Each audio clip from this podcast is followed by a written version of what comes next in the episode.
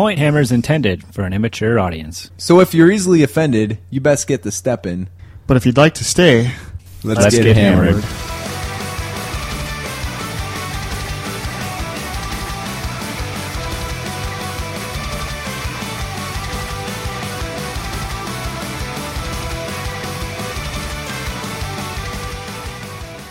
What is going on, people? This is fucking Point Hammered. Episode 80, fucking 2. Yeah. How's it going, buddy? Ah, I still got a fucking cold that I brought back Yeah. from the dirty UK. How long ago was that? A week? yeah, it's about a week since last Yeah, Thursday, about. so a week and a day. Mm-hmm. Week and two days? Whatever. My brain's fucking fried, buddy. Mhm. But, uh, what's today? 27th of April, Yeah. 2013. It's fucking finally nice out. Do you believe it? Yeah. First day we cracked 60, 60 degrees Fahrenheit. I made a mistake of going on fucking Facebook. Someone sent me a message, Mhm. and all the fucking posts are about the goddamn weather. Why don't you assholes go out and enjoy it instead of fucking sitting on stupid fucking Facebook posting dumb shit? You fucking tards. Been up to anything in the fucking hobby since we got back from the UK? You Since we got up? back, yeah, I am pretty stoked, to be honest. Riding that Warhammer high, buddy. I've been trying to figure out what I wanted to do to my list. Yeah. After after the South Coast, pulling out Epidemius. So I'm trying to figure out what to put in there, and then I really wasn't that happy with the Demon Prince.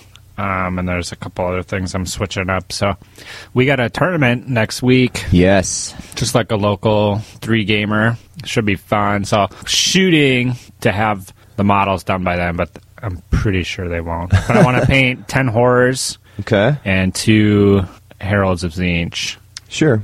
And that'll add some metal. I'm going to take metal magic with the Tzeentch Bros. Yeah. And that should help counteract some of the weaknesses I found in the list at South Coast. Which is low strength mostly. Well, I found myself not casting very many spells at all, so I'll have a magic phase. Yeah, we'll get into that. And then instead of being really sad when I see one up armor save stuff hit the tabletop, I'll get kind of excited for Okay. the metal magic to kill that stuff. I did play a game against Legend. Since you've been back? Yeah, You fucking snake. trying this out. it was fucking turn two.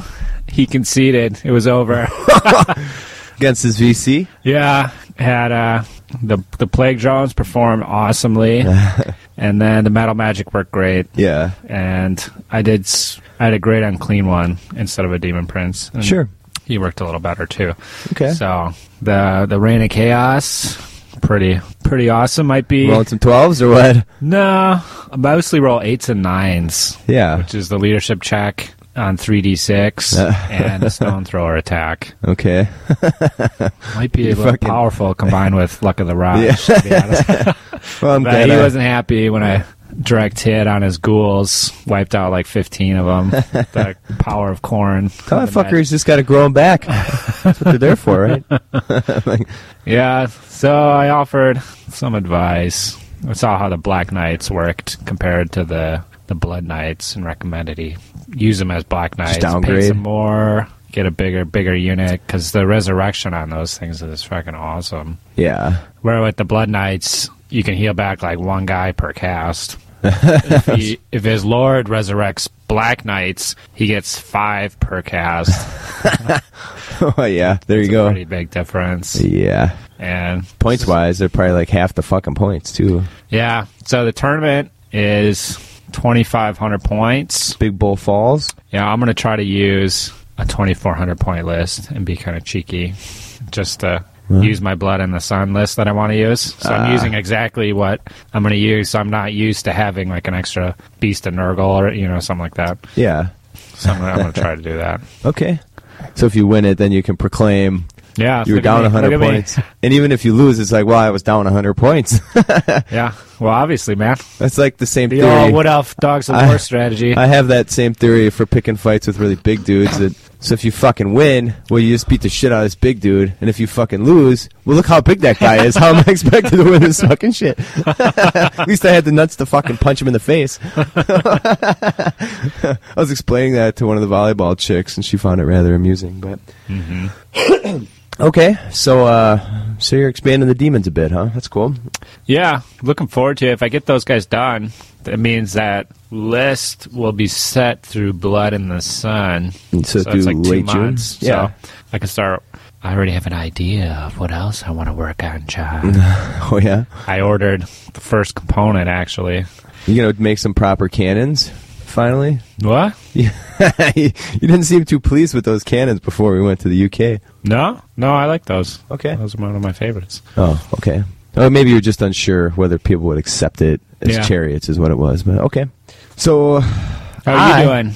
let's see. Well, first thing I had to do Wow. repair a bunch of broken models after I got back. Oh, really? yeah, nothing major, but just little small bits. You know, like the Razorgor Chariot at the top of the fucking banner pole on it, there was a skull on a spike that disappeared somewhere, and then uh, a couple models just had a little bit of paint rubbed off. The two of the Bray Shamans, like you know, at the tip of their finger where they're pointing, and it's because I use those fucking metal models.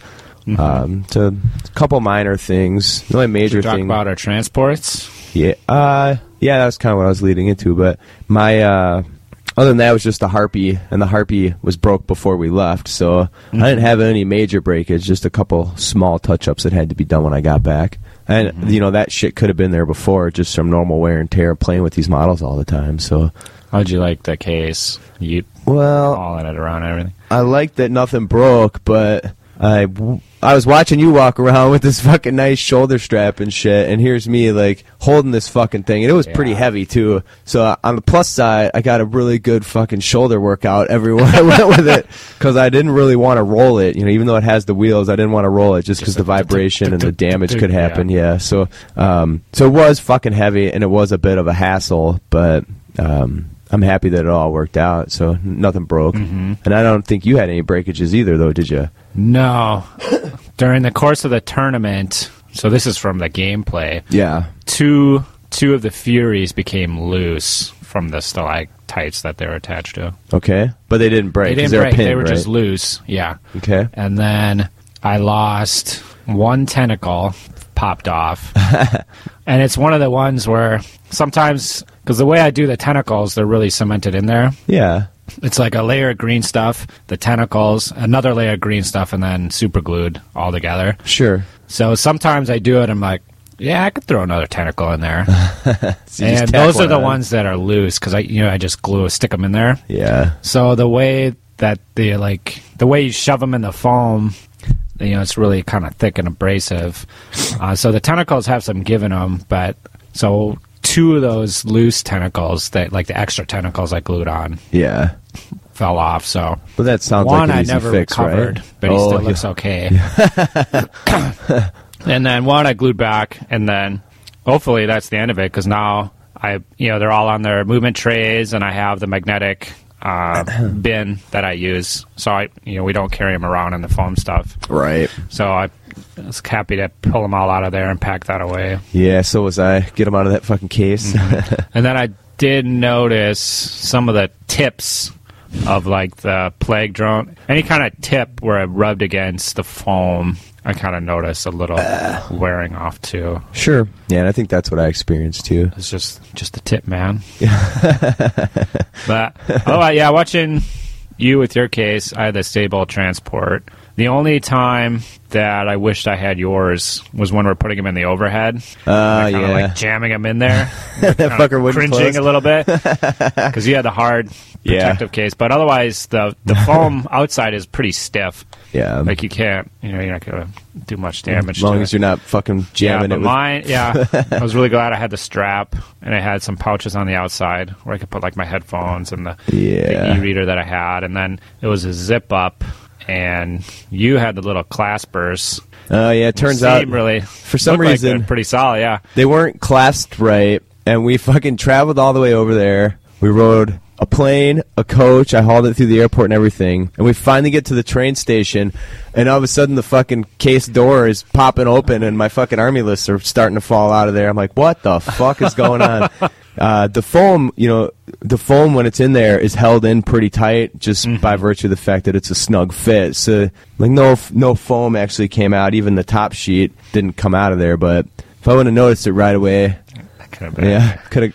I don't think any models would have even fallen out, but it just would have been a much bigger hassle. In there, yeah. Yeah, they're they're covered over and they're all magneted to their trays still, anyways. So no one's gonna fall out actually, but. It's not something you like to fucking see when you're walking to a train Yeah. station. So okay, um, Well, but anyways, I, after the trip, yeah, you were talking about wondering if you even wanted to play Warhammer anymore. That's pretty low motivation, I would say.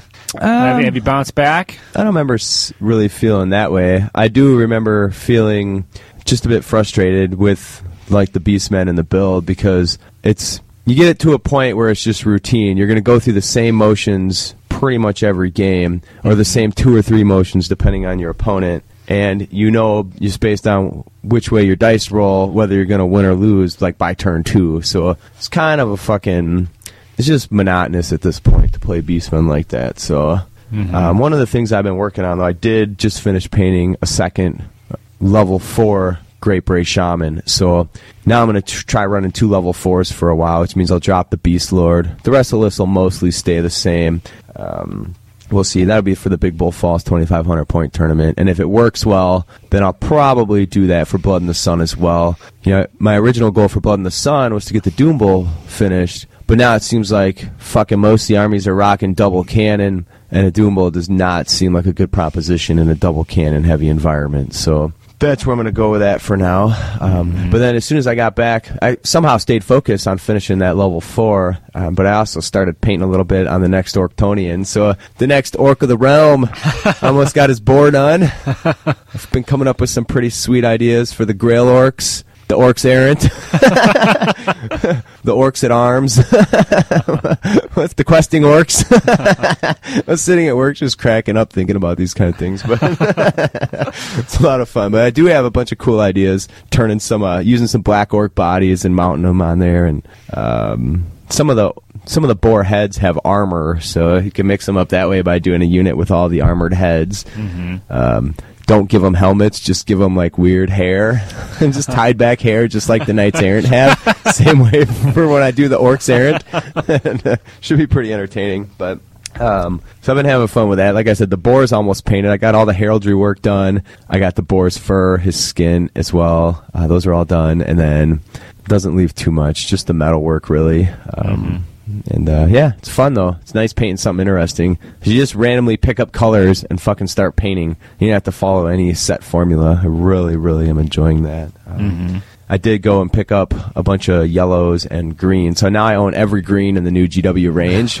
Figured if I'm going to be painting a lot of orcs and I want everybody's skin tone to be random and different, every green in the fucking list is going to help out quite a bit with that. So mm-hmm. other than that, I got the last five miners that I was working on for bragging rights half done. I'll probably finish those guys up. I don't know, next couple weeks here. We'll see. But mm-hmm. as long as I can, for some reason, keep painting on them, we'll get to that in a bit. But I did some model counts of my all the models I have painted. I have 220 beastmen painted, and I have 226 dwarves painted. Oh, boy. So I still have more dwarves done than I do beasts, even though I've been only working on beasts, or not only, but mostly for a long time. So that's pretty entertaining. Um, based on how much effort I put in, I don't feel like I have shit done. So, like five years of effort, 220 models, more than that even, because I started that army in 05. So it's like eight years since I started painting beastmen, Oh, and I have 220 models finished. that's a fucking joke, dude. But Still plugging away, man. yeah. Anyway, that great Bray, I painted up the plastic one. What a fucking hassle, you know. Don't. I did try some new shit on his skin tone. I decided, fucking to hell with it. I'm just gonna do something funner with him. So I came up with a new skin tone for him, something I haven't done. It's based on the old uh, G Dub Desert Yellow cover color, um, and then. The rest of it, though, like the blues had to match, the wood stuff had to match. So tedious to paint those models. They're super 3D. It's just um, the way they come together, you know. So you, Yeah, dumbass me, What the appeal is, though. Yeah, This 3D-ness. No, I agree. They weren't able to do. yeah. It's a very cool looking model, but I'm a real dipshit for assembling it completely. I got, I bought it, I got really excited, so I assembled it, and then I had to paint it. And what a fucking bastard trying to get behind shit. So. I always assemble. I don't give Um, yeah. a shit. it turns out though, it just makes more Glue work and more shields on straight away. more work and more stress, dude. Oh, you actually paint the shields while they're attached too? Yeah. Fucking hell. There, there's never been anything I haven't painted Yeah. on assemble. okay. Let's uh, talk a little bit about listener feedback. We had some a few people. One big shout out to Henry Poor from New Zealand. Uh, he sent in a donation, dude. That's greatly fucking appreciated. We've been considering getting some more, some new equipment, some new mics, and a new mixer. So uh, we'll throw that in the fund. At the very least, it'll go towards helping us get some more dice together to fucking dish out. So thanks, Brady. Bro, we fucking appreciate that shit a lot. All right, so we got an email here. This went to my personal inbox, but uh, it's from Chris Chris Kapsner. I don't know. He he addressed the email. Let me show you this. See if you get a kick out of it. Hey, Dave. Hi, Dave. so, uh, not sure if he really intended to write the Point Hammered podcast or not, but, but if you read the email, it turns out he did. But uh, so he's been a listener for a long time. Uh, thinks we're hilarious, and and we've met him at the North Star, so that's cool. Yeah, I know who this dude is actually, but he wanted me to give a shout out to their gaming convention that goes on up in Duluth. It's called BerserkCon. Uh, it's over Memorial Day, so that's May 24th and 26th at the convention center right on the lake. Um, there's hotels, restaurants, and entertainment all around there. So check out BerserkCon. That's B E R S E R K O N dot com. Uh, and the forum's linked from there for, for more information. Looks like there's going to be fantasy events on Friday and all day Saturday. Um, I don't know. Should be a good time. If you're interested, you're able to get to the Duluth area, check it out. That's a bit of a fucking haul for us boys, but Yeah. Anyways, thanks for writing in, Chris.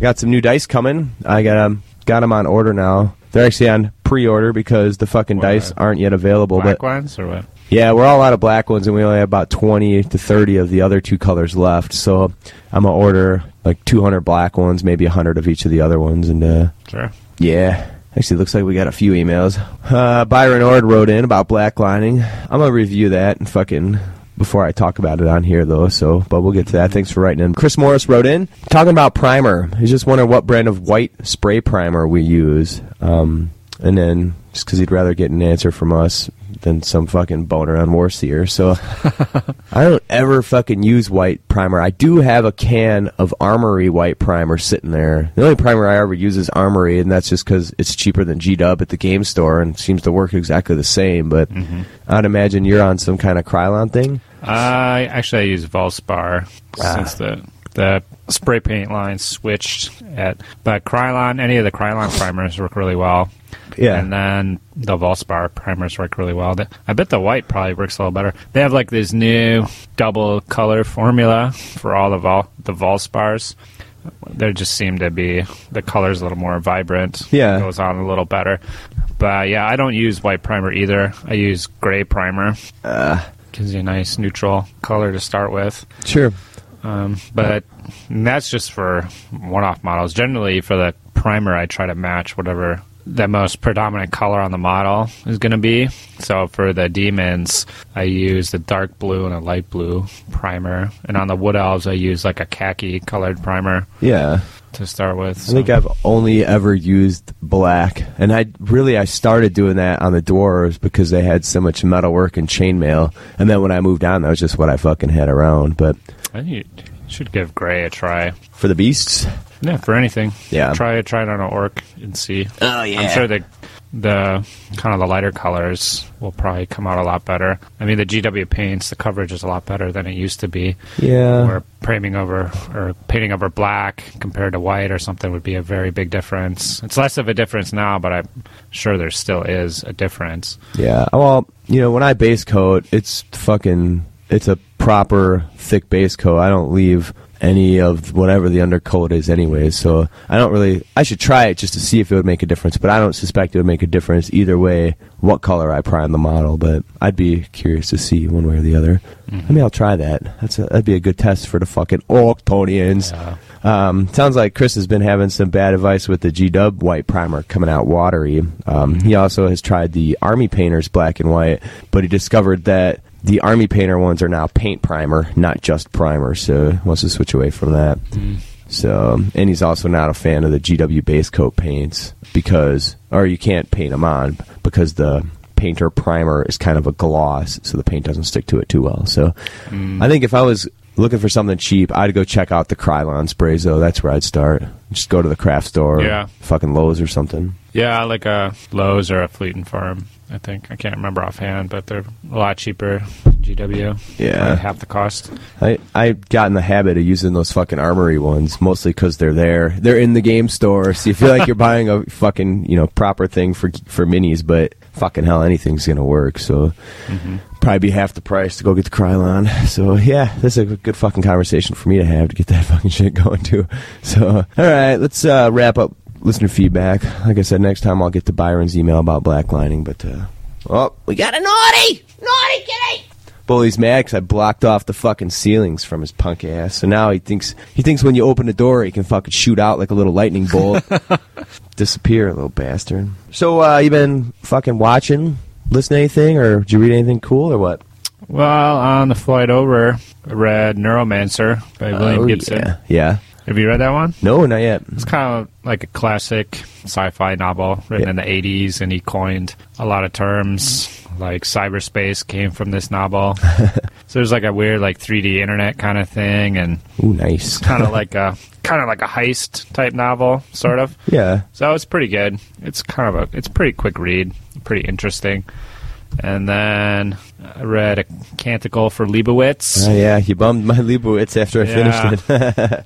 That was pretty good. It's a pretty good book. yeah, it's interesting fucking ideas. Doesn't feel like it goes anywhere very fast, but Yeah, it's more about the interaction and the people and just the general world they're living in than it is about you know Yeah, Like a I think story. you can tell it's, it's written in like the 50s. Yeah. the six- just the pacing is a lot slower. Yeah. which is fine. sure Um, there's a lot of religious stuff in there. I'm not into that, but I thought that was fine too. it's kind of an interesting religious carryover though you know so it's not so much I like thought the ending today. was pretty good. yeah you could kind of see it coming though Like, I don't think I've seen that addressed anywhere else, and of course that's how it's going to be. yeah well it was it was cool because it takes place in you know three phases over i don't know 12 or 1800 years or something Yeah, I think they're like seven, seven hundred years apart or something. Yeah, so it's like first they're just in a real shitty age where they have no technology and monks are just transcribing books to keep information alive. So then cut to the next section where they're starting to discover technology and mathematics. and some asshole actually Muskets, and Yeah. yeah, figuring out Yeah. electricity. Yeah, and then some guy figures out how to make a light, one of the monks, and then cut to the future where it's like today times in terms of mm-hmm. technology, and then well, I won't fucking give it away in case you want to read it, but I liked it. It was good. While we were on the plane, I also read uh, Brave New World by Huxley. Never read that, and uh, also written way back when, and you can tell because it's a story that just not a lot happens in. But once again, super interesting ideas. It's like Do they uh, have uh, computers that use little paper printouts and stuff, like the little Yeah, it was punches? funny, 'cause It's funny to read those Yeah, kind of features with the. what he thought the future would be, Uh-huh. and that's where we're at now. And he's like nowhere close. There's some things that are just like so far off, Mm-hmm. you know. But I guess if you don't have that kind of imagination, or how the fuck could you even predict it? But I thought it was a really good book. It's like socialist utopian future where everybody's fucking happy all the time, and that's like the goal in life. If I So it's- recall correctly, everybody's banging everybody. Is oh that- yeah, is a that lot the of case? a lot of promiscuity going on. Yeah, um, soma is uh, the drug you take whenever you have a mood or a thought that you just like to make it go away. Pop a little soma, and the more you take, the more you zone out. So it's, it's pretty interesting. I think there's a there was a Strokes song about soma as well. But mm-hmm. after that, I started reading 1984, which I'm about three quarters of the way through now. I've re- I read that one like in high school or something, but mm-hmm. it's pretty cool because it's also one of these socialist futures, but it's very totalitarian and non-utopian. So it's the other version of fucking Huxley's Brave New World. You know, everybody's fucking shitty all the time. The party's super oppressive, and having read it once upon a time, there's so much shit I forgot about it. There's just tons of shit going on in that book, and they're always like Winston Smith's always up to some shit. So. It's pretty entertaining. I like it a lot. If you haven't read it in a long time or you've never read it, I strongly recommend it. So, in terms of shows, I'm still fucking listening to a lot of Robert Kiyosaki audiobooks. uh, I thought you'd given up on those because they're all essentially the same. What do well, you think about that? I wanted to re-listen to the Big Book of Real Estate because really it's just chapters by different people who specialize in different parts of real estate investing. So um, there's a few of them that really got my brain working. So I went out and refinanced my house. I pulled thirty-seven thousand five hundred dollars in equity out of this bitch. now I'm looking to make some fucking property investments. we'll see. We'll see if I can make that happen. But uh, that's the Hastings Properties future right there. I've been talking about this for years, but this week I was on prod support at work all week. So you know we do a rotating support schedule. Mm-hmm. Goddamn is one of like the worst fucking things of your life. You come back from vacation, you're a bit stressed, you have to catch up. Plus, you have to do all this bullshit. It's just I almost fucking just quit my fucking job. I hated it so bad. So it's whenever I get really down on my job that I get really into the thought of investing in real estate. So other than that, I've been watching The Wonder Years on Netflix. fucking mm-hmm. some quality Kevin Arnold. Sure, most everybody's familiar with that, but that's kind of the fucking warm fuzzy show. And then Ginger will actually sit there and shut up and just watch it for a while, so that's good. One thing I did watch before we went to the UK was in my final my final painting frenzy. Yeah. Before the army was done was uh, that Caprica show. Sure. It's available on Netflix. Yeah. So that's like a loose Battlestar Galactica prequel. Cool, yeah. That show is pretty good. Yeah, yeah, we were talking about it. on really surprised that like the it's pretty interesting. Obviously, there isn't any spaceship battles or anything like that. so maybe that's why people thought there'd be more robots fighting. But the the story and stuff is really interesting, Yeah.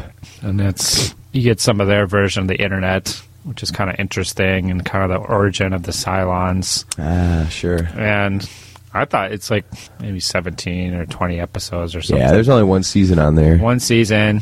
Some of it, it's interesting because they jump around to certain characters. So it starts out with like these teenagers, and then like in the middle of the season, it goes for like three or four episodes where you don't even know what the fuck's going on with those teenagers because it's all about the parents.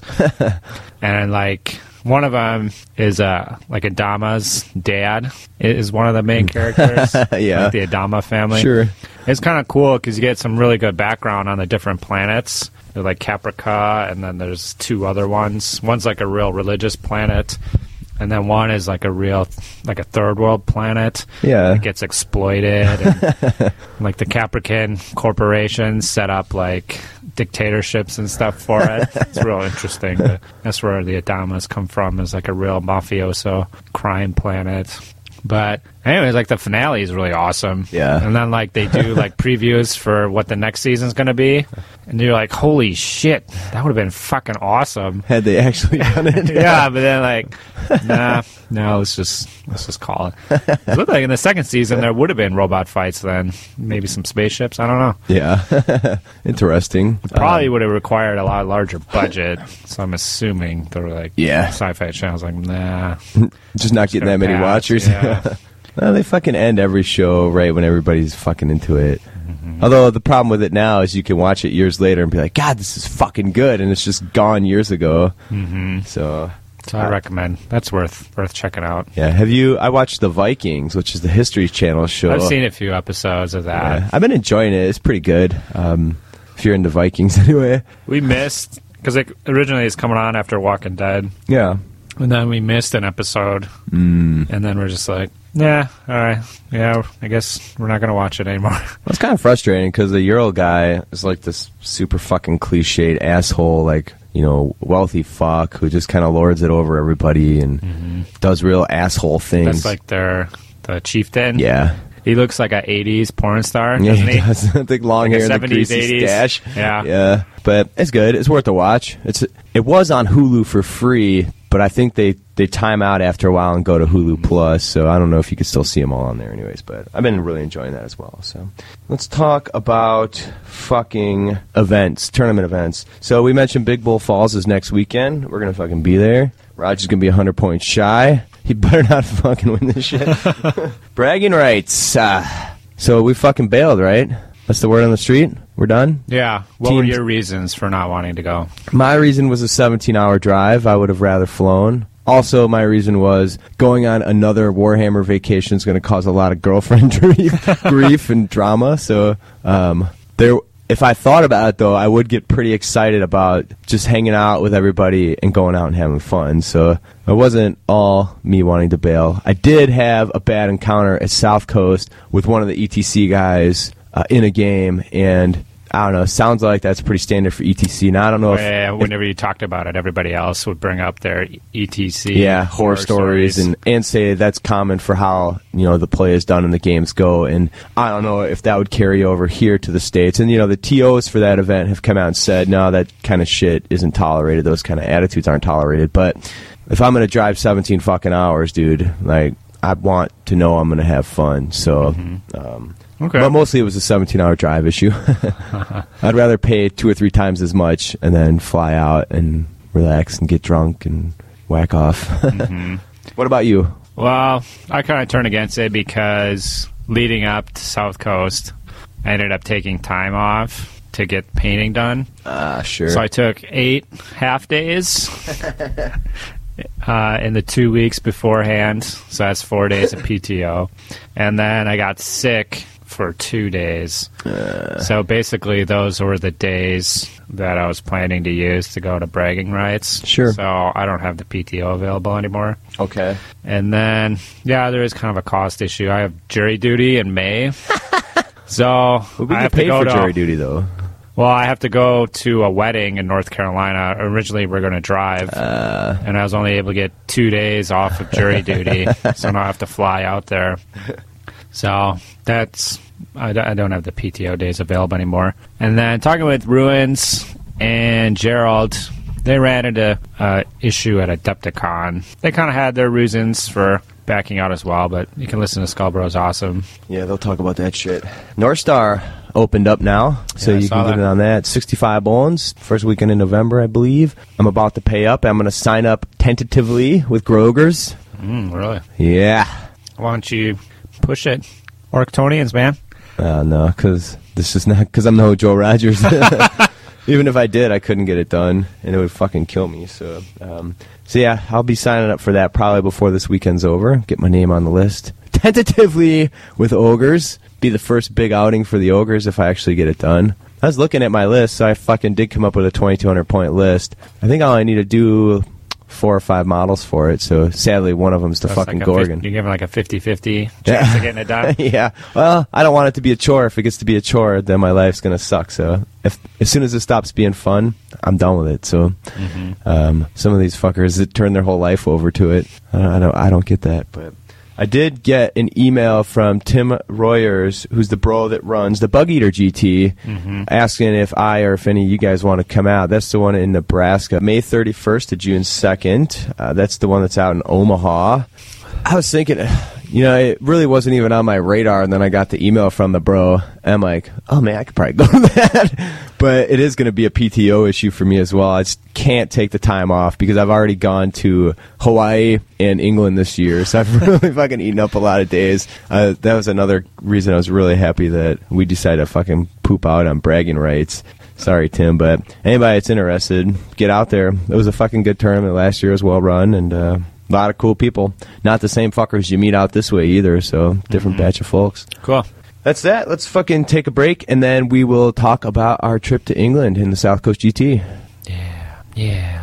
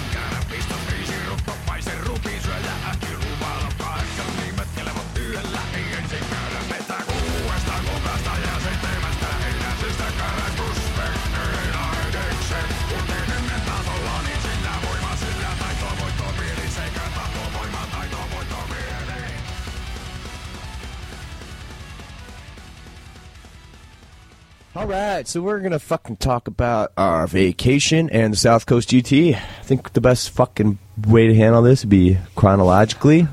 I don't Much fucking like know, any- bro. Much like all of our other reviews for anything Well, well, chronological. sometimes we end up all over the fucking place. So this time, some notes, bro. yeah, gearing up. I did, in fact, finish the initial 2,400 points of demons. Like I said earlier, took a, a few half days in order to get it done, but Four the last two weeks were pretty, pretty wicked, pretty grueling. Like my schedule was like two nights sleeping about four hours, and then one night of like like a full eight hours sleep, and the final run up was pretty quite brutal. Brutal. like that Saturday before Kelly came over, and so I hung out with her and everything, and I knew that I, I was sitting pretty good. I, I was going to get everything done, yeah. but you, you still tend to underestimate what it's going to take. so got a full night's sleep, which was good. But so Sunday, got up about nine in the morning. And then Kelly hung out for a couple hours. Then she took off, and then the real painting work began. The muscly arm painter. Yeah, so I was finishing like the like the carapace stuff on the fucking plague drones. drones, yeah. No, the beasts were done. The- I just had the plague drones Yeah. go, but they have the carapace, and then it's on the wings and the claws, and the claws are double sided, and the wings are double sided, and it was a real nightmare. Um, anyways, so stayed up through Sunday night. Didn't go to bed. Went to work at eight in the morning Monday. I worked for four hours. Came back and had lunch and popped out all the foam, the foam squares and stuff that everybody was supposed to go into. So at this point, you hadn't even made sure it all fit in your case. Well, I knew it was all going to fit because I, I had a couple of foam sheets and I spaced it all out. Okay. And then figured out what additional foam things I needed. Like I needed more tall ones. Yeah. Because of the beast of Nurgle and the plague drones are big no matter how you sit them in there. Sure. And you already had those on hand, so it wasn't a problem. Yeah, I bought them like two weeks prior. Okay. So uh, that Monday afternoon, I spaced out how they're all going to fit in there. and it actually was close. Like I had to in the big, um, in the big, the tall inserts. I had to, you know, there's like little dead spaces where you're not, you know, it's just foam. I had to pull out some of those Yeah. and to put more plague bearers in. so I just barely had enough room for plague bearers. I had to double up in the BSB slot I had to put the last plague bearer in there. So there's two in there. Uh, but they're plastic, so you put a couple in there. It doesn't matter. Yeah. They really rub against each other. So that all fit in there. And then started working on the basing. And so that went through all the night to about 4.30 in the morning on uh, the day we're supposed to leave. So I got about two hours of shut-eye. And then went to work at 8. worked till noon, and then when I got back, uh, there was I had to put some uh, pigment on the base, the bases quick, and then I packed them all away. It wasn't even dry when I showed up, was it? what the hell, man? I didn't know you were still No, working was on it dry. that late. Like I just had to put some pigment powder Yeah. for the final Oh, okay. bit of the basing. Powder, so it sure. was just like a dust. Yeah. Put them away, packed everything that I needed, and then basically had enough time to print out the directions. Uh, from Heathrow Airport to Portsmouth, Yeah. and then that was it. So I left a pile of dishes for Freddie, some stuff in the fridge. Didn't have any time, dude. Priorities, dog. Started started the journey. Yeah. I, you know, I had a bit of a fucking snafu because it was raining pretty Mm-hmm. fucking good, and back back then we still had a ton of ice on the on the ground. So my driveway had these like ice sheets on the side, and it rained a fuck ton. So a part of my yard and my driveway flooded out, and like all this water fucking rushed into my garage. I had about four inches of standing water against my far garage wall. So before I went to pick you up, I was like half an hour late. I had to go to Fleet Farm, purchase a yard pump drag out the hoses and then get a timer set up and actually try and get this water pumped out of my fucking garage. So I just fucking got it all set up and bailed. Sent Ginger a fucking message saying, "Make sure that you fucking deal with that pump when you get home." She was not very cool with, but. Mm-hmm. So, anyways, I thought the flight went really well. We flew United. It was solid. yeah, so well, so the trip started with like about a three and a half, four hour drive Yeah. to the airport. Yep. got there, That's smooth, hung yeah. out, and then the flight was overnight. It was like 9 p.m. leaving, and then we'd arrive 11, I think it was just after 11 in the morning we arrived. And then from there, it was a matter of figuring out how the fuck do we get to the. Took a coach. yeah, first we had to take a big fucking bus. Then that took us to a train station. Mm-hmm. So then we rocked the, rocked the train all the way down to Portsmouth, from Woking to Portsmouth. And then we fucking had to catch a cab. Yeah, so it was like a 30-hour journey. I don't know. It was fucking. Fr- I think it ended up being like 18 hours or something like that. But because you got to count for the time difference. But yeah, long unfortunately, fucking journey. Yeah, I'm a I'm a belly sleeper, so on the plane I was not really able to catch up on any sleep. despite nine hours with nothing, or I think the flight there was seven hours 44 minutes. Yeah. But despite that, you couldn't make proper use of it. Turning. And we ended up being right by the fucking bathroom. There's this really crazy old lady on the plane that wouldn't fucking leave me alone. You remember that? You got a live one, bro. Oh yeah. You want to join the Mile High Club? She was like fucking 30 years younger. I'd have considered it, but Club. yeah. She fucking started asking me my birthday, and while she was in the crapper, she figured out my astrological information, and then she came out and just stood by me talking about it for a while until like the stewardesses were trying to get by or something, Mm-hmm. and I'm just sitting there trying to read a fucking book. You know, she seemed like a nice old lady, but geez, Louise. Mm-hmm. She says she's convinced that I should fucking write a book because she says that it would be it would it would be popular based on the sign I was born under. so I did start a very feminine vampire novel. No, I'm just kidding. so yeah. Anyways, mm-hmm. we got to the fucking B and B and B finally, Yeah. and Raj just crashes right away, like he was done. hmm And it was, I don't know, it wasn't too late in the day, maybe like four in the afternoon or something like that. Mm-hmm. So Raj crashes, and I decide I'm going to take a walk to see the surrounding area. Mm-hmm. So I end up walking for about two hours. Get fucking rained on. I walked just miles, dude. I walked all the way down to the town center trying to find a phone at the time, and went to the fucking Asda, which is actually owned by Walmart, so it's almost exactly like a fucking Walmart hmm bummed around in there, talked to a bunch of people. It was fucking. It was interesting. It would have been a lot more interesting if it wouldn't have rained, and it was fucking cold. It was like 38 degrees by the time I got back. Hypothermia. Yeah. so I, all I had was a sweater and a hat and these thin little shitty gloves. So I froze my ass off too. But it was cool. I ended up getting lost in these neighborhoods. I'm just walking around back there. And people are giving me really fucking weird looks. it's kind of fucking taboo to have your hands and your neck tattooed over there. So when you do that, people stare at you every fucking place you go. So like it was here about five or ten years ago. But um, yeah, so I got a lot of weird looks. Freaked a lot of fucking old ladies carrying groceries out, and uh, checked out the area though. It was cool. Um, came back like two hours later thinking Raj is probably hungry. He's probably wondering where the fuck I'm at. Turns out he's still fucking completely crashed out. Um, what do we get for dinner? We had some. Is that when we did the Chinese Chinese? takeaway. Yeah, Raj got some duck curry. Yeah. I had just some kind of chicken Chinese food and sauce, and it was so bland compared to Chinese food here because just loaded up with fucking sugar and salt here. But Yeah, mine was all right. uh, you were picking the duck out of there. it didn't seem It's pretty shady. very duck. appealing. Yeah, I thought it tasted fine, but so anyways, uh, Thursday rolled around and fucking Crispy Rick came, who re- we've renamed Chippy Rick. Him and Diesel came and fucking picked us up and uh, took us around. Mhm. That was fucking pretty awesome of him, so it was much appreciated. We went out to Yeah, Stonehenge definitely. first. Yeah, it was. Good to see how bad of an idea it would have been if we rented a vehicle. Oh yeah, we wouldn't have fucking survived. I almost got ran over like three times when I was taking that walk because you come to a roundabout and it, my instinct is just to look the fucking wrong way. so yeah, and then like their cars are zipping through there. Yeah, they're like, spinning in circles. I don't know if they're gonna turn. Yeah, what the fuck's going Just have to on. right away. Whatever. Yeah, not used to that at all. So I, it wasn't so bad when we finally got to London because it's painted on the ground which way to look. yeah, the road's pretty much straight there. Yeah, but holy shit, man! Out in I guess that was like Portsmouth, Horndean area. It was fucking bad business. But Mhm. so, anyways, we went out to fucking Stonehenge. It's pretty cool. Checked it out. It's Yeah. a nice fucking pair of thong back panties sitting on the ground. Yeah. I got a pic of that somewhere. People sneak out there to fucking bang in the middle of the night. It's like sandwiched between two highways. So it's like in a triangle yeah, made by these highways, and then on the opposite side is like a field filled with sheep.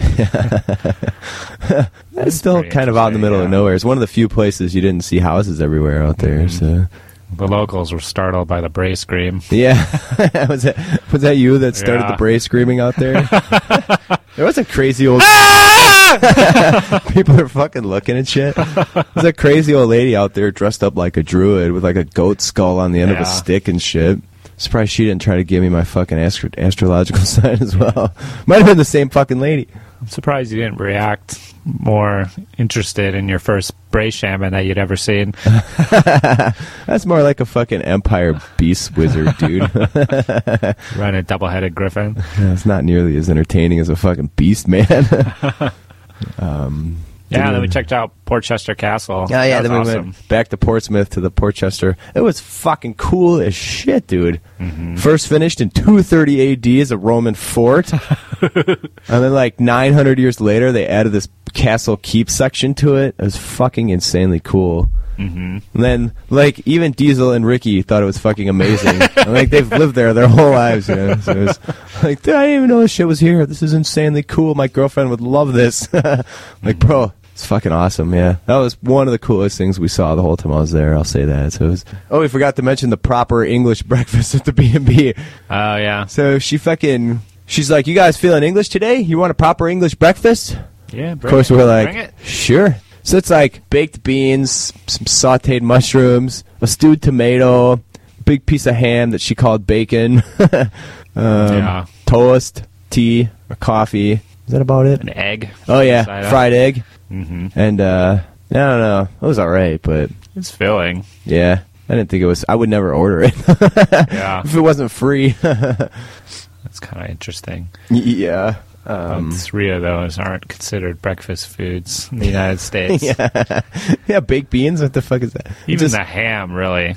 Well, you'll get bacon here, and they called it bacon, so It's like back bacon. yeah. So it's just smoked hog, which I guess is bacon. So what do we do? For some god awful reason, we went to the beer store, and I dropped like thirty-five pounds on fucking beer, and then I think over the weekend We had no opportunity to drink. Yeah, I ended up trying to bring them to the venue, and you could kind of sneak a few beers, but you didn't, you know, you didn't want to get caught. So I just have them early or have them late after we left the venue. So I ended up drinking like four of them for fucking thirty something pounds, fucking. And then I think we ended up giving them to fucking Les the morning he picked us up, but that was a mm-hmm. bit of a disappointment because there was some awesome fucking beers in that selection. So it was pretty done. Some beers that like Newcastle, but versions of it I've never seen here before Yeah, that was cool. we ended up having a pub dinner with Ricky and Diesel, and then Heelan showed up, and we ended up going over to Dan's house. Um, that was cool. So we got there, and Wayne was hanging out. So we met fucking Dan and Wayne. And, These are super cool, man. It was fun. Yeah. Um, I like Wayne a lot. He's,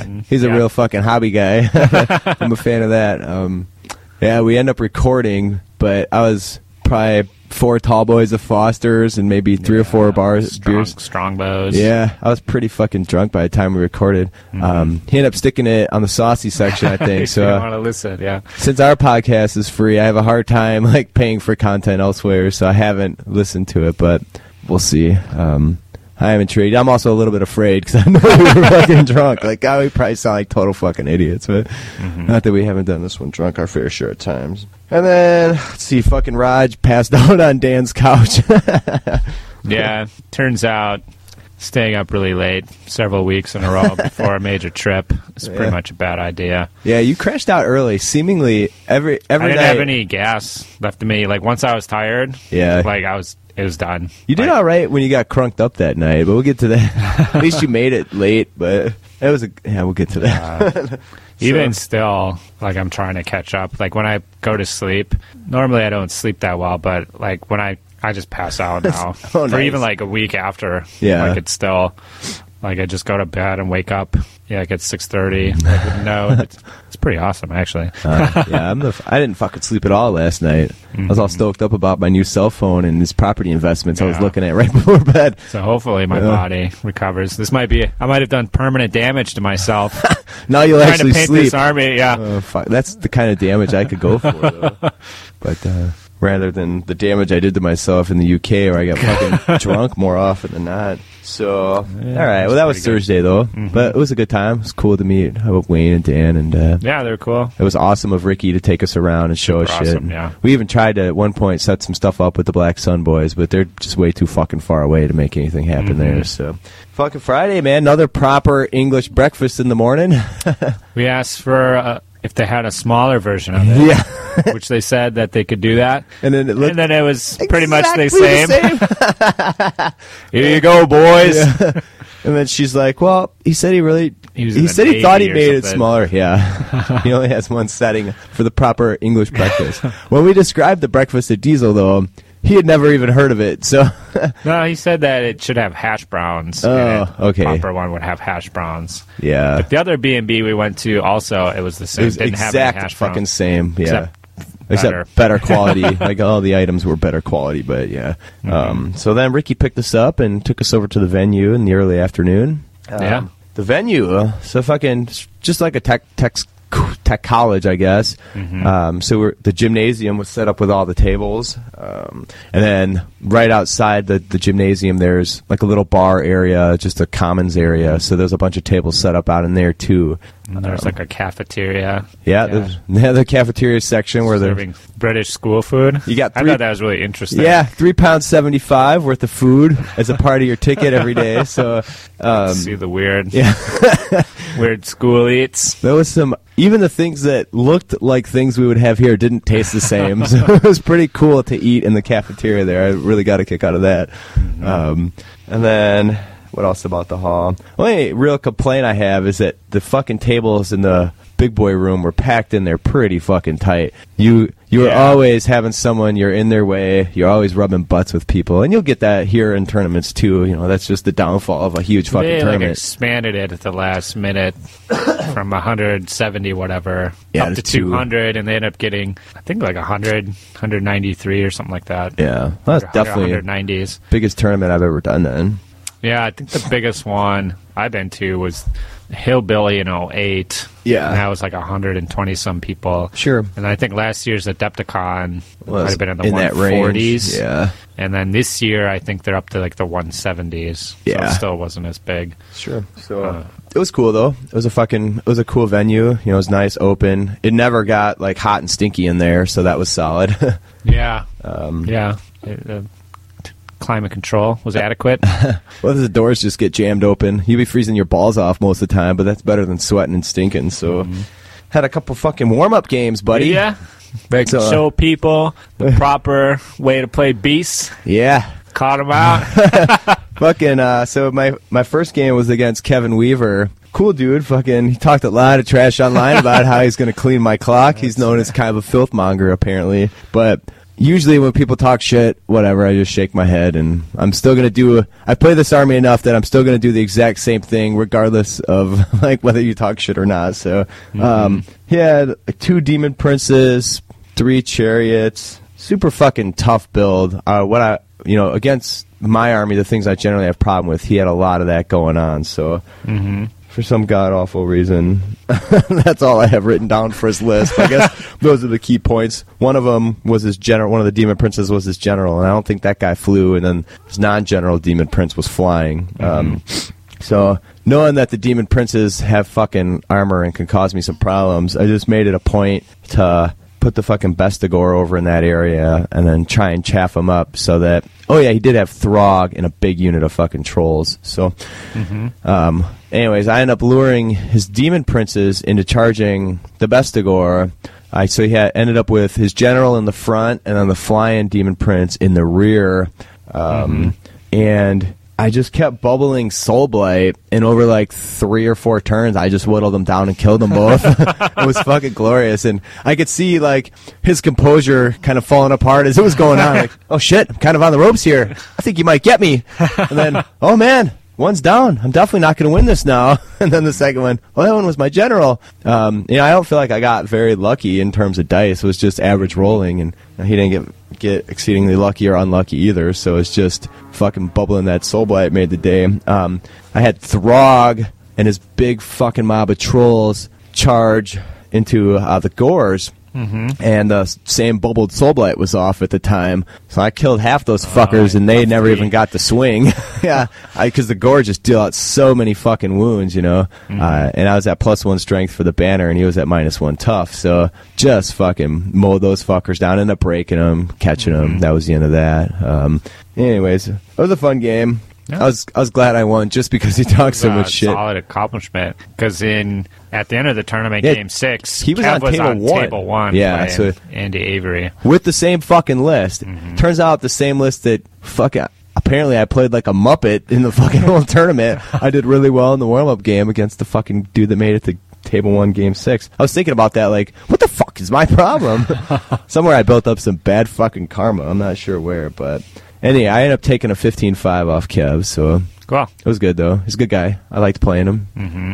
So uh, second game I played against Ricky Me, fucking Chippy Rick, the guy who Yeah. had taken us around the day before, and uh, he had demons with a double cannon, great unclean one, big block of fucking plague bearers, all that kind of stuff. So I decided I was gonna just gonna sit back, try and snipe him out, like maybe kill his BSB and pick on him a bit. I really didn't know what to do about the great unclean one, so I decided I was just gonna keep purple sunning it. so on turn two, the fucker died to purple sun. And then once that went down, I had magical dominance, so I just fucking moved up and went for the kill. Um, We ended up playing. We weren't really sure, but we th- we thought we played like seven or eight turns, but I ended up beating up on him pretty good. So, um, but Ricky's he's a good sport. He's a good guy. So yeah. it was. So after two good wins in my fucking practice game, I was feeling pretty good going into the fucking tournament, bro. Like these English guys don't know shit about war. I'm gonna catch him out, bro. yeah. So, what about you? You, you played Steve Wren, right? Uh, And yeah, I had two games. Well, my list that I ended up taking was a Demon Prince, Mark of Nurgle. He Yep. was a level four wizard using the lore of Nurgle. And the idea for the Demon Prince was I took Epidemius as well. So if Epidemius got shot up, then I could still use, you know, the lore of Nurgle to boost my guys Yeah. in combat. Sure. And then if the Demon Prince got shot up, then Epidemius's buffs would still hopefully save the day. yeah. I feel like the Nurgle stuff defensively, most of it's pretty awesome, but just on the attack side, uh, you know, it's mostly strength four. The plague drones are strength five, but they only got three attacks. Sure. So, um, so yeah, the Demon Prince, Epidemius, and then I had a Herald of Nurgle. He was a BSB, and he had a Greater Gift, which I defaulted to the Fencer's Blades in Okay. most of the games. So he's hit on sixes. For core, I had 30 Plague Bearers with the Banner of Swiftness, full command. I had 10 Plague Bearers with the Champion Standard and a Lichbone Pennant. And those guys, if I was going against Magic, like Lore of Death stuff, um, and they didn't have any cannons or whatever, so you, if I didn't need the Lookout Sir on Epidemius, I'd pop them in there to give them a 4 plus ward against Magic stuff. Um, I had two units of Nurgle Furies, five of them, four Beasts of Nurgle, one Beast of Nurgle, two Skull Cannons of Khorne, and then five plague drones with the standard musician gleaming pennant and then they had the poison upgrades so they would give Epidemius a four plus lookout sir if they're within three inches of them Okay. so first game was against ben diesel Oh, you played DZ first, so huh? he was running a warriors of chaos army that he had gotten painted just that week She just picked up like yeah, the day just before. yeah, the day before on, when we were hanging out with him Thursday. He was talking with the guy who was painting them, and he had to go pick them up, and like I think he had to paint some buildings or something for, Oh, yeah. for his terrain. Um, so played against him. He was the first of three Warriors games that I played against, and yeah, I think the Warriors is a not a great matchup for the demons because they don't have a great answer for the demon prince. Yeah. especially if you're running the Nurgle stuff. It's all strength four. Um, so this was the first of three games where you got the demon prince into the beast of Nurgle. And then those suckers can hold them up, and then hopefully you can deal with everything else. I don't know. It ended up being I can't remember hardly anything about this except he got two first turn like a 11 inch charge it. He needed 11 on the dice. He got two of those, and it ended up being. Oh, the other thing I remember was I miscast like the first spell, and my level four went to a level one, so I didn't cast any spells. Uh, but it ended up being a draw, like within 100 points or whatever. Oh, nice. And You were able to fucking DZ was pretty disappointed. Contain the DZ Beast. And then the second game I had was against Steve Wren, who's using a well converted Empire army. sure. And yeah, this one, this one was it was going okay. I think Empire, you know, they got a lot of war machines, Yeah. So you kind of got to go at them, and you know, I don't want to take the Demon Prince out. I don't want to put Epidemius out. This one, I just put him out there, Epidemius, to see you know see what he could take, what kind of shooting and stuff. Sure. So he survived all the cannonballs and stuff, but then once he got into combat, I ended up losing him to like uh, a because the Beast and Nurgle were locked up with the demigryphs. Yeah. So they couldn't really do much, and the Beast and Nurgles couldn't do much. So I threw Epidemius in there just to throw more, you know, throw more attacks in there. Hopefully, he'll roll some ones to Sure. uh, wound bet. like you want a combat by one, and like I think I rolled like an eleven or Poofed something. him? Yeah, he just poofed. Oh. So I lost Epidemius, and then my general, my Demon Prince, was getting into the action yeah. once the cannons were gone, um, and I did a dimensional cascade with him. so he got lost him, and then I needed his leadership for some of the other checks, and I started failing. So it was looking like I was going to win by a bit, and then with that, it ended up being another draw, so Uh, within okay. 100 points. Sure.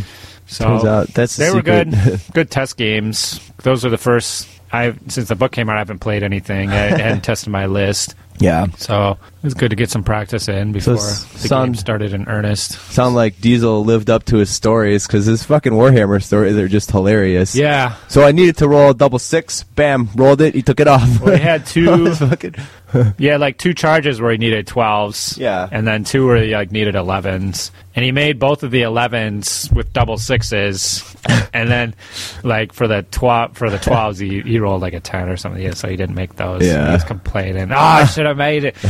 like, bro, you shouldn't have made any of those fucking things. Yeah. With apparently Diesel is fucking 75 25 odds, 50 50 Mm-hmm. odds he's going to make that. But it's just hilarious listening to that dude talk about his games. it's always about how well he rolled, how his opponent's fucking army got taken off. it was very entertaining for me. But So it was it was good. I was, Yeah, I, think I was think- liking the demons. Saturday then, that was the night Diesel got fucking proper wasted. Friday night. Oh yeah, yeah, Friday night. So this we was ended up going out with the Black Sun boys. Yeah. right. Yeah. Um. Was I can't. We went out two nights with these dudes, Yeah. and one night we got. Curry and Raj got crunked. Was this the night the feats of strength broke out in the bar later Yeah, on? I think we were at the venue really late. So then when we did go out, it was like one bar was closed, one was wasn't letting people in, and then one bar Well, when we got was there at- was basically at last call. yeah, that's right. And oh yeah, that's when Diesel dropped, dropped like went in there, orders a ton of drinks, and, and the guy's like fifty five pounds, Mm-hmm. and Diesel starts freaking out. So I gave him twenty four pounds. Somebody else threw him a bunch of money too. She was fucking complaining about it, but but Uh, yeah, I think you arm wrestle Aaron Bailey. yeah. He, he's the toughest of them. Yeah, he was way stronger. Well, first I arm wrestled. Was it Aaron first? Yeah, and I beat Aaron. And then they threw Diesel up after Diesel had fucking squashed Chris Tomlin in an arm wrestling match.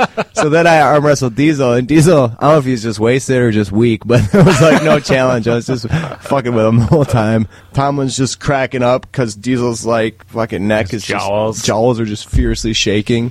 Diesel looked pretty mad during that, but I think then we went outside and Yeah, Diesel was getting fucking wasted. yeah, well, Diesel snatched that one dude's beer. Dude had bought me a drink, and then that dude didn't did take kindly wanna- to it, even though he was a tiny dude. That's like, what started. fight? Diesel just kept grabbing his beer and drinking it all.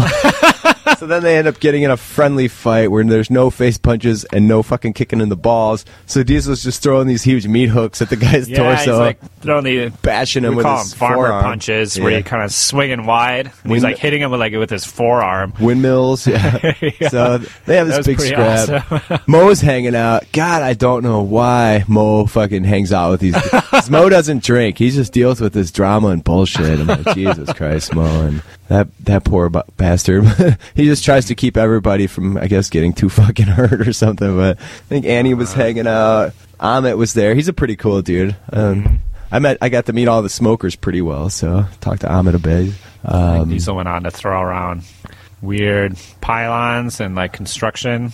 Oh, yeah. markers and stuff like that. Oh yeah, Diesel ripped up a whole construction site. I got a ton of video from this night too, but I probably won't ever do anything with it. It's just Diesel. like this car pulls up and stops as Diesel's wrecking a construction site, and then he picks up this big fucking heavy sign.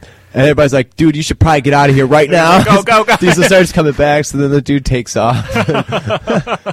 We went by there the next day as we were going out, and the fucking whole thing's still just wrecked.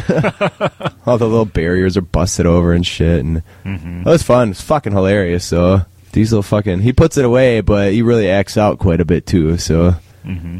that's a fucking I don't know. When you get old, you just get wasted and fucking handle your high. I guess. I guess we did over here. Used to walk around neighborhoods and bash up shit all night. Yeah. So that's a, That was seems funner 10 when you're a years ago, yeah.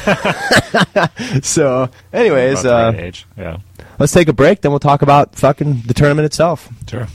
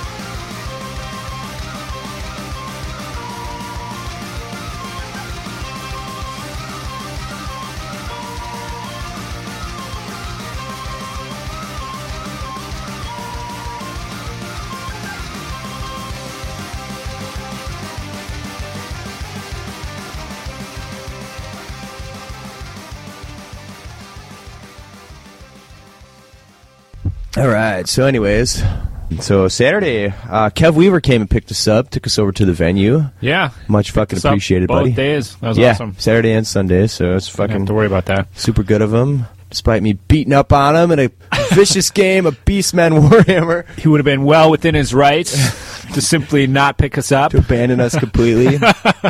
he got a case of the fucking Beastman AIDS after that. But uh, and then shout out to Greg Dan and the Hydras Club for they hooked us up with terrain. Yeah, Uh, everybody was awesome. required to bring four pieces of terrain, and as you moved tables, you had to bring your terrain with you. So that was a bit, bit different from tournaments here, but uh, Greg and the Hydras hooked us up, and it was very much appreciated. So. One less thing we had the fucking haul over there. Excellent. So Yeah. Uh, let's Thanks, see. Greg. Yeah, tournament started. Um, game one, buddy. Let's get into it. Game one. I started against go. a lizard man guy. His name was Gareth Parfit.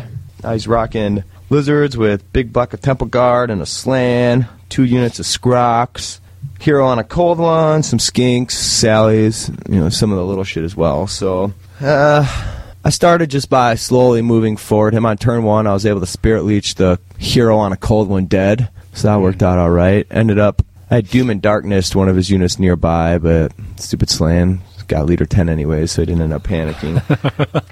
Stupid slan. After that, I still slowly moved up a bit and uh, just kept spirit leeching the Kroxigor that were in the Scrox units.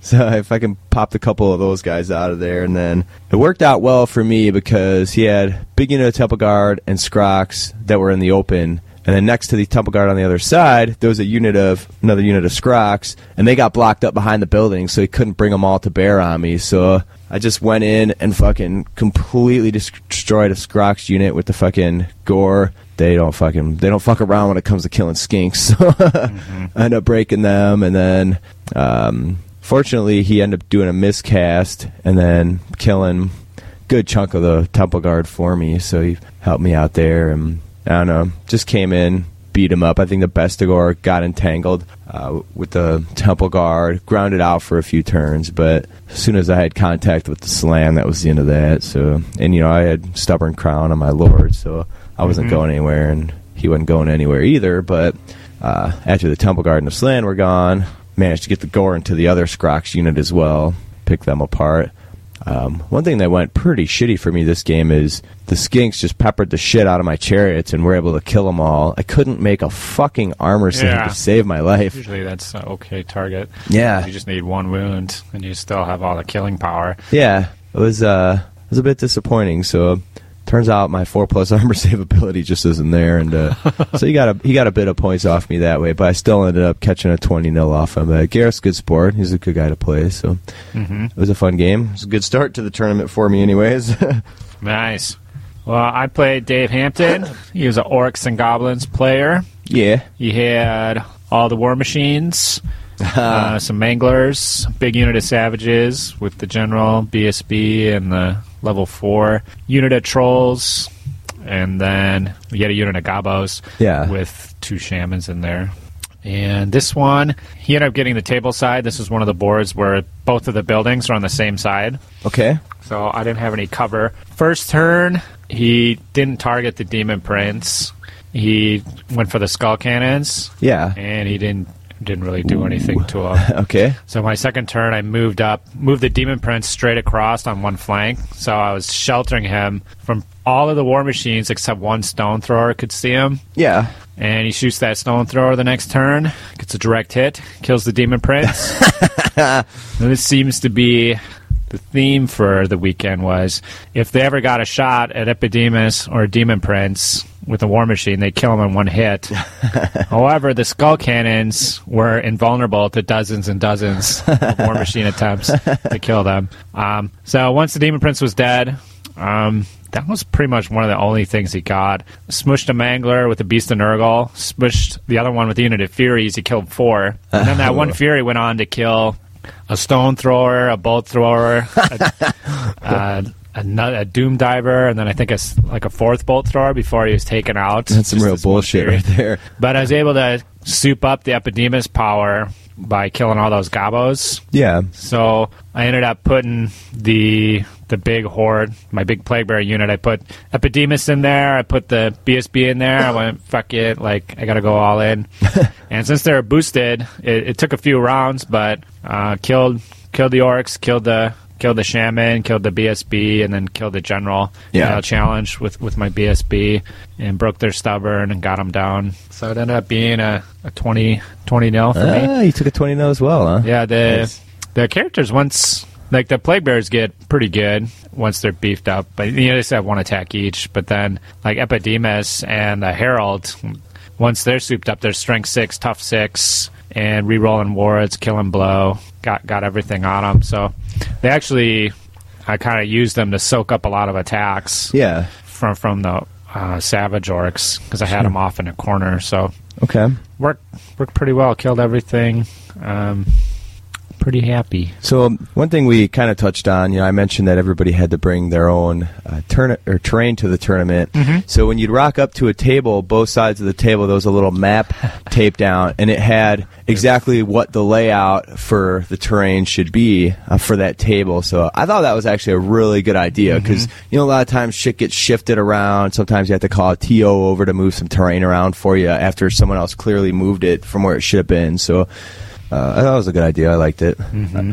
In terms in terms of bringing your own train, I didn't care too much for that, but Yeah, it's like another thing to haul between the tables. yeah, yeah, and you know your hands are full, fucking jammed in there it- pretty good. Most of the trains have, was okay painted. I mean, it didn't didn't detract anything necessarily, but it didn't really add anything. Yeah, I think there was a the contest. terrain at Wapaka and uh, Right, North Star. There was a contest for best terrain, so they tried to encourage people to come out and you know get the trophy for it. But Mm-hmm.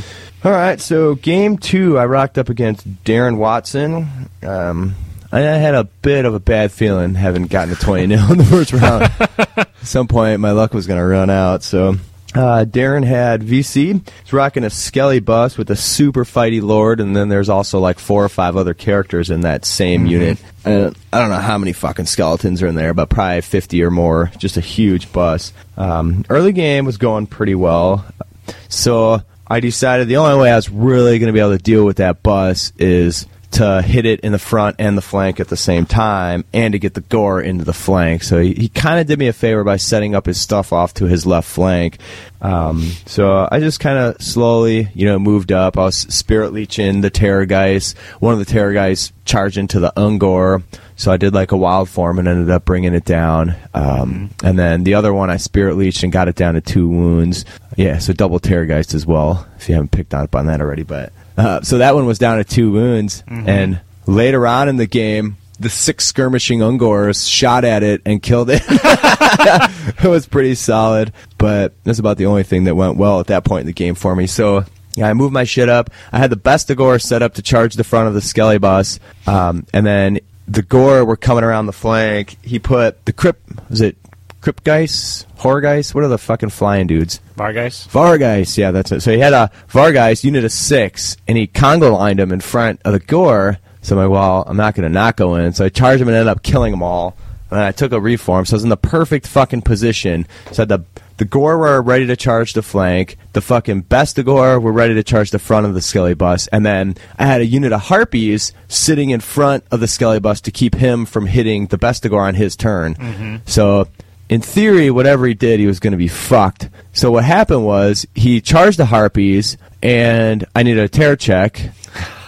Failed a terror check on an eleven because the Beast Lord was there. Yeah. and I, you know I've learned that lesson playing Jared's VC several times. You don't want the harpies on their own leadership. So fucking assholes let me down again. so the harpies fucking panic from the terror, and then he ends up hitting the Bestigor. And that was pretty much the end of that. He fucking mowed through those bros in like a turn.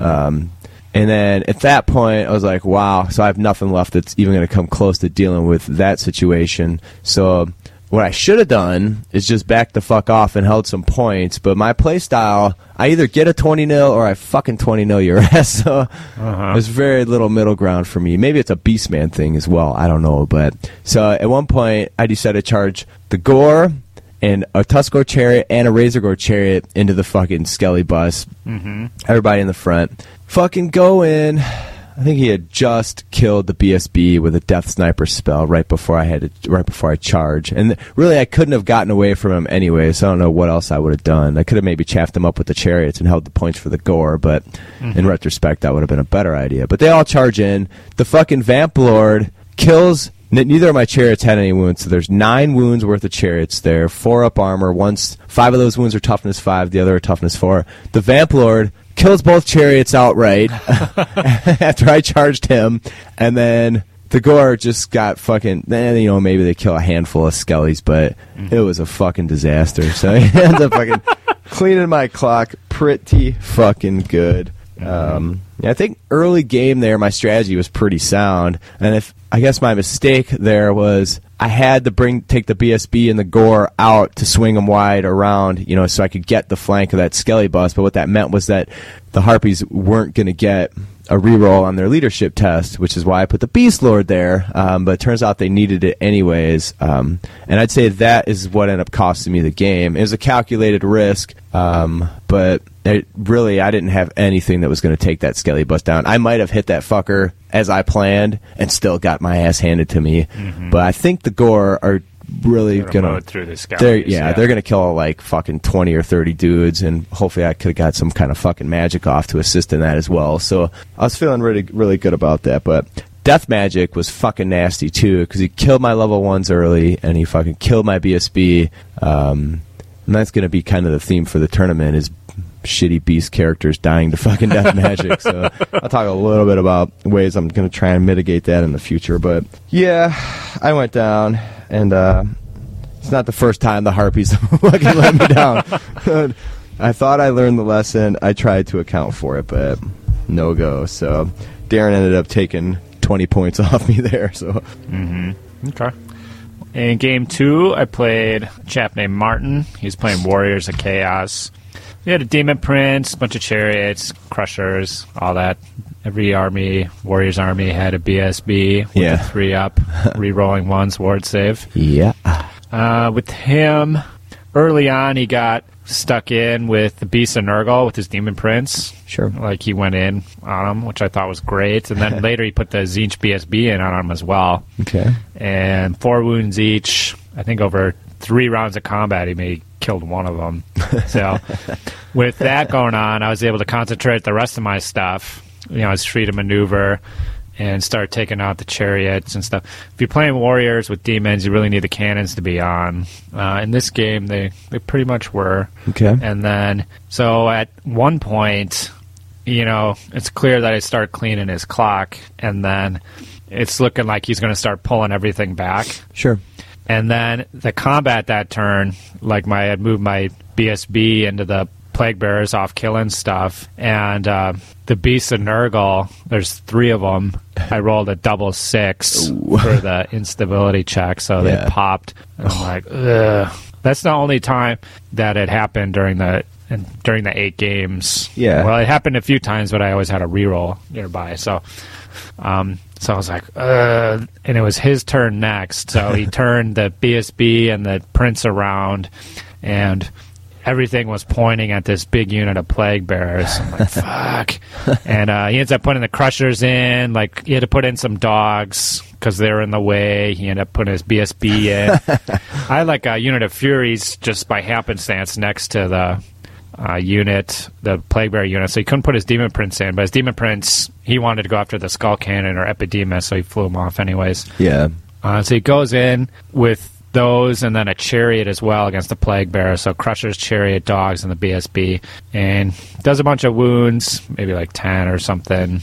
Kills my BSB in close combat. I thought I could soak soak up that fucker, but turns out they can always roll the fives to hit that they need. Turns It out. every time I tried it with them, and. uh so they ended up, yeah, but they're demons. So took a few wounds. I still had like maybe 15 or 18 left out of the original 30 plus. Yeah. And then my next turn, I was able to flank the skull crushers and the chariot. The way it was, I could get both of them. They're like exactly 100, milli- 100 millimeters out from um, the flank of the. Well, just the way that it was set up. So Sure. the plague drone's going on the flank. I may have got some buffs off. Ended up killing the chariot, do a bunch of wounds to the crushers. He doesn't do shit to the plague bearer, so break break the crushers and just kill his BSB outright. um, that's the the way to get that guy is just just static combat res. You're never Yeah. going to kill him. Sure. So I was able to against Wow. Diesel. I did the same thing where he got stuck in the front, and I just flanked him with the big plague bearer block and broke him through static combat res when I was playing Diesel. Yeah. Um, so didn't get the crushers, but after that, then it was just kind of nobody had an advantage, and there, that was kind of the end of the game. Even though there was another turn to go, Sure. so it ended up being uh, I got a 14 to he got a six because Okay. of that. So it looked looked bad when the the beast and Nurgle popped, but it ended up getting me a bunch of points. So Uh, sure. really changing the dynamic. So Okay.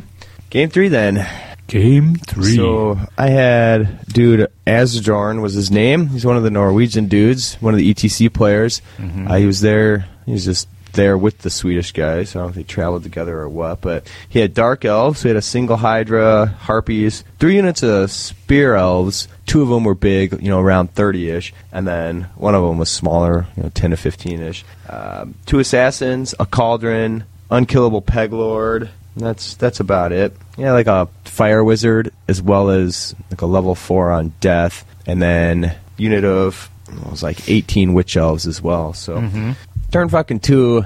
I was kind of trying to tease him out, so I moved the gore up a bit to give him a charge on the gore with one of the spear elf blocks, but he needed to roll pretty high, like a nine or a ten, to get it. And I figured he probably wouldn't take it, uh, so I was trying to pull out the peg lord and tie him up for a while. Usually have pretty decent luck getting the gore to be able to kill those kinds of what people call unkillable characters. I brought down more of those fucking siege guys. yeah, you just yeah. dish out so many attacks that you know they roll enough wounds, they're going to die, and they, or yeah, dice they're going to die, and they only have two or three wounds. Who gives a fuck? But so he ends up getting the charge with the spear elves. He ends up getting the fucking peg lord in there as well. Um, skunks the BSB. He got he reduced my strength by three. He also reduced my weapon skill. So kills the fucking gore. Long story short, the gore break, run away. it wasn't the end of the world because then the Ungor were able to like charge into the spear elves and caused a bunch of ruckus on that side of the table though. Because the Ungor then are like, "Fuck it, we're going in." And they charge out and they end up like all the way across the table by the end of the fucking game. Other than the Ungor though, because the Ungor generally aren't worth shit, so you know they're very expendable. And I thought I could get some points from them, so sent them out. Uh, which they end up causing that his unit fled, and then I charged him with a Razorgor that was off on the side. So then they fled again, like right back through my Ungor. Uh, so that spear elf unit ended up like way on the other side of the table because it ended up popping through my whole army. Um, and then, but that left the Ungor in a pretty good position to flank the other spear elves and you know cause them some serious grief in the backfield. I took the main bulk of my force at that point though, which really was just the Bestigor, uh, a couple chariots that were chilling out with them, consolidated, and then tried to focus on magic. I was a bit desperate at that point because I'd lost the gore. Um, So and his spear elves had gotten away from me when I tried to try to catch him. I just shot a purple sun out. It ended up going through a whole unit of thirty spear elves, which were you know five wide and deep, and then it also caught the cauldron out. So I killed the Ah, cauldron. nice. Yeah, he got a face on when that happened. He wasn't, he wasn't very happy. Killed the cauldron. The assassin failed his lookout, sir, and then rolled the six and died. so I got some points. And it really was just desperation. I had to make something happen there. You, could tell the dude knew the rules well, but um, and you know I later talked to uh, Russ, who was helping out run the tournament, about this. And like what the dude would do is, for instance, those spear elves, he would move them an inch or two forward, and then he would go like move his harpies. And he would come back to that same block of spear elves he had already moved, and he would just shift them like an inch to the right.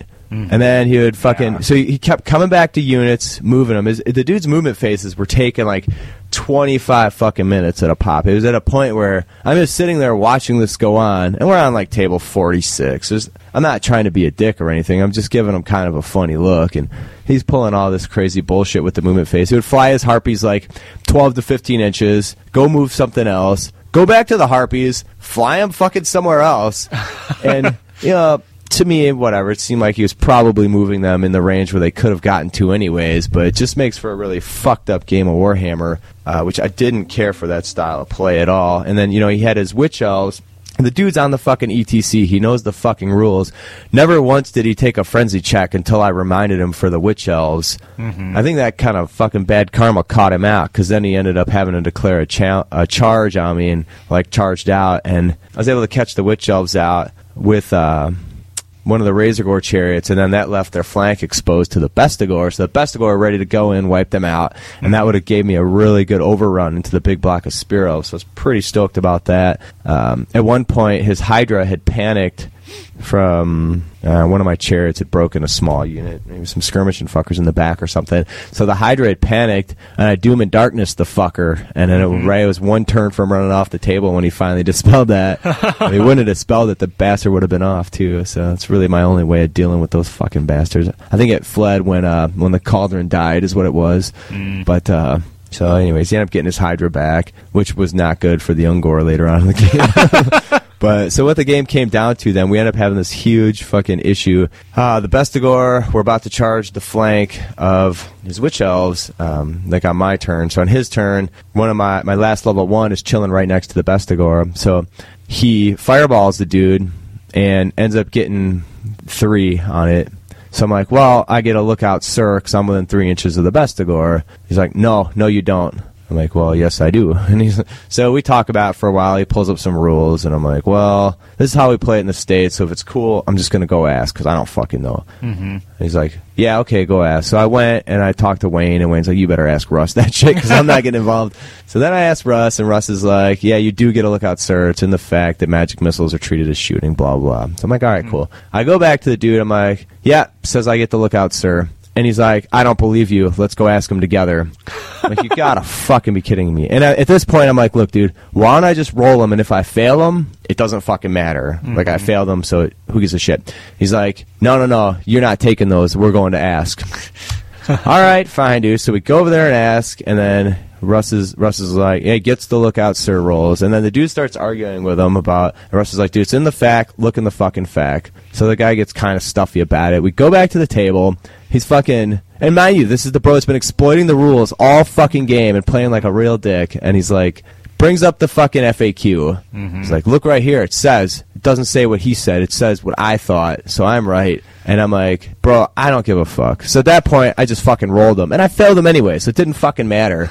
Um, and what a fucking, like, yeah, I don't know. Just super exploitive, not a fun guy to play. So that guy died. And then the Bestigor panicked. I needed a 10. I rolled an 11. Bestigor, level 4, Beast Lord, all run off the table. So at that point, it was a fucking 20 0. I think I had Ungor on the table. So I'm like, well, didn't do me well last time just to start charging shit. So I tried to run away, but he had like three turns left to get me. So this was just a fucking terribly not fucking fun game, dude. It's, it was probably the worst game of Warhammer I've ever had in my life, and it, you know it's just due to his play style, like the way he would move his models. He would ignore the rules that he fucking clearly knew, um, and then try to get up my ass about rules. So it's I don't know. I don't care to play that style. Like eh, that's fine. I get it. You want to win, but dude, we're on table forty six. We're fucking. We've both been twenty 0 there already.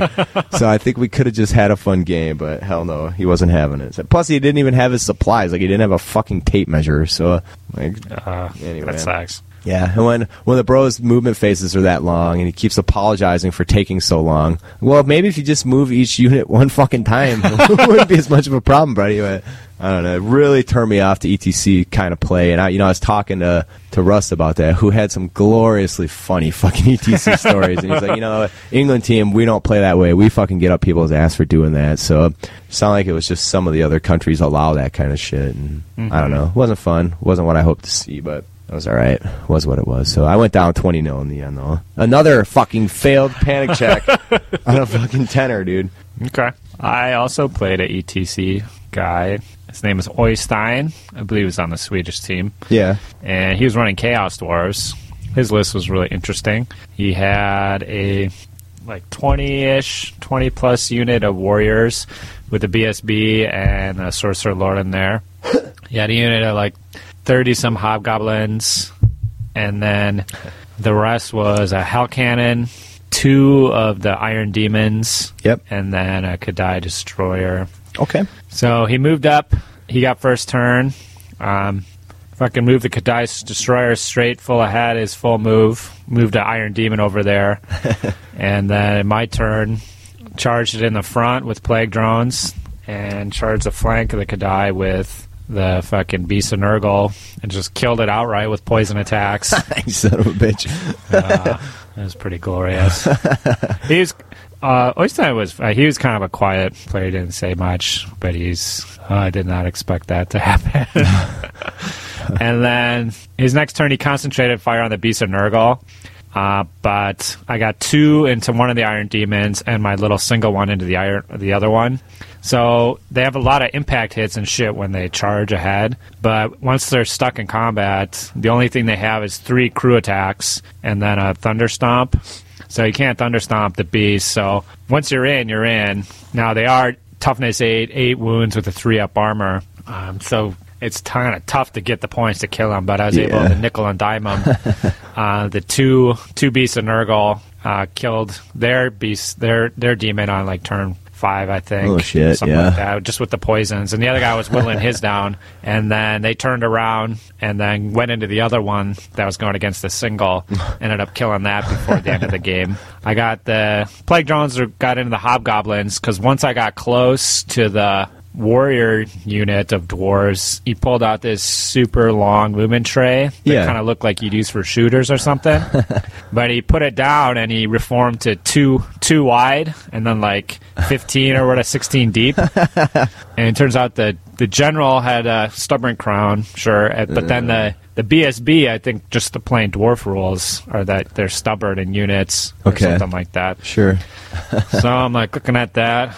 I'm like, well, Gonna need to flank this.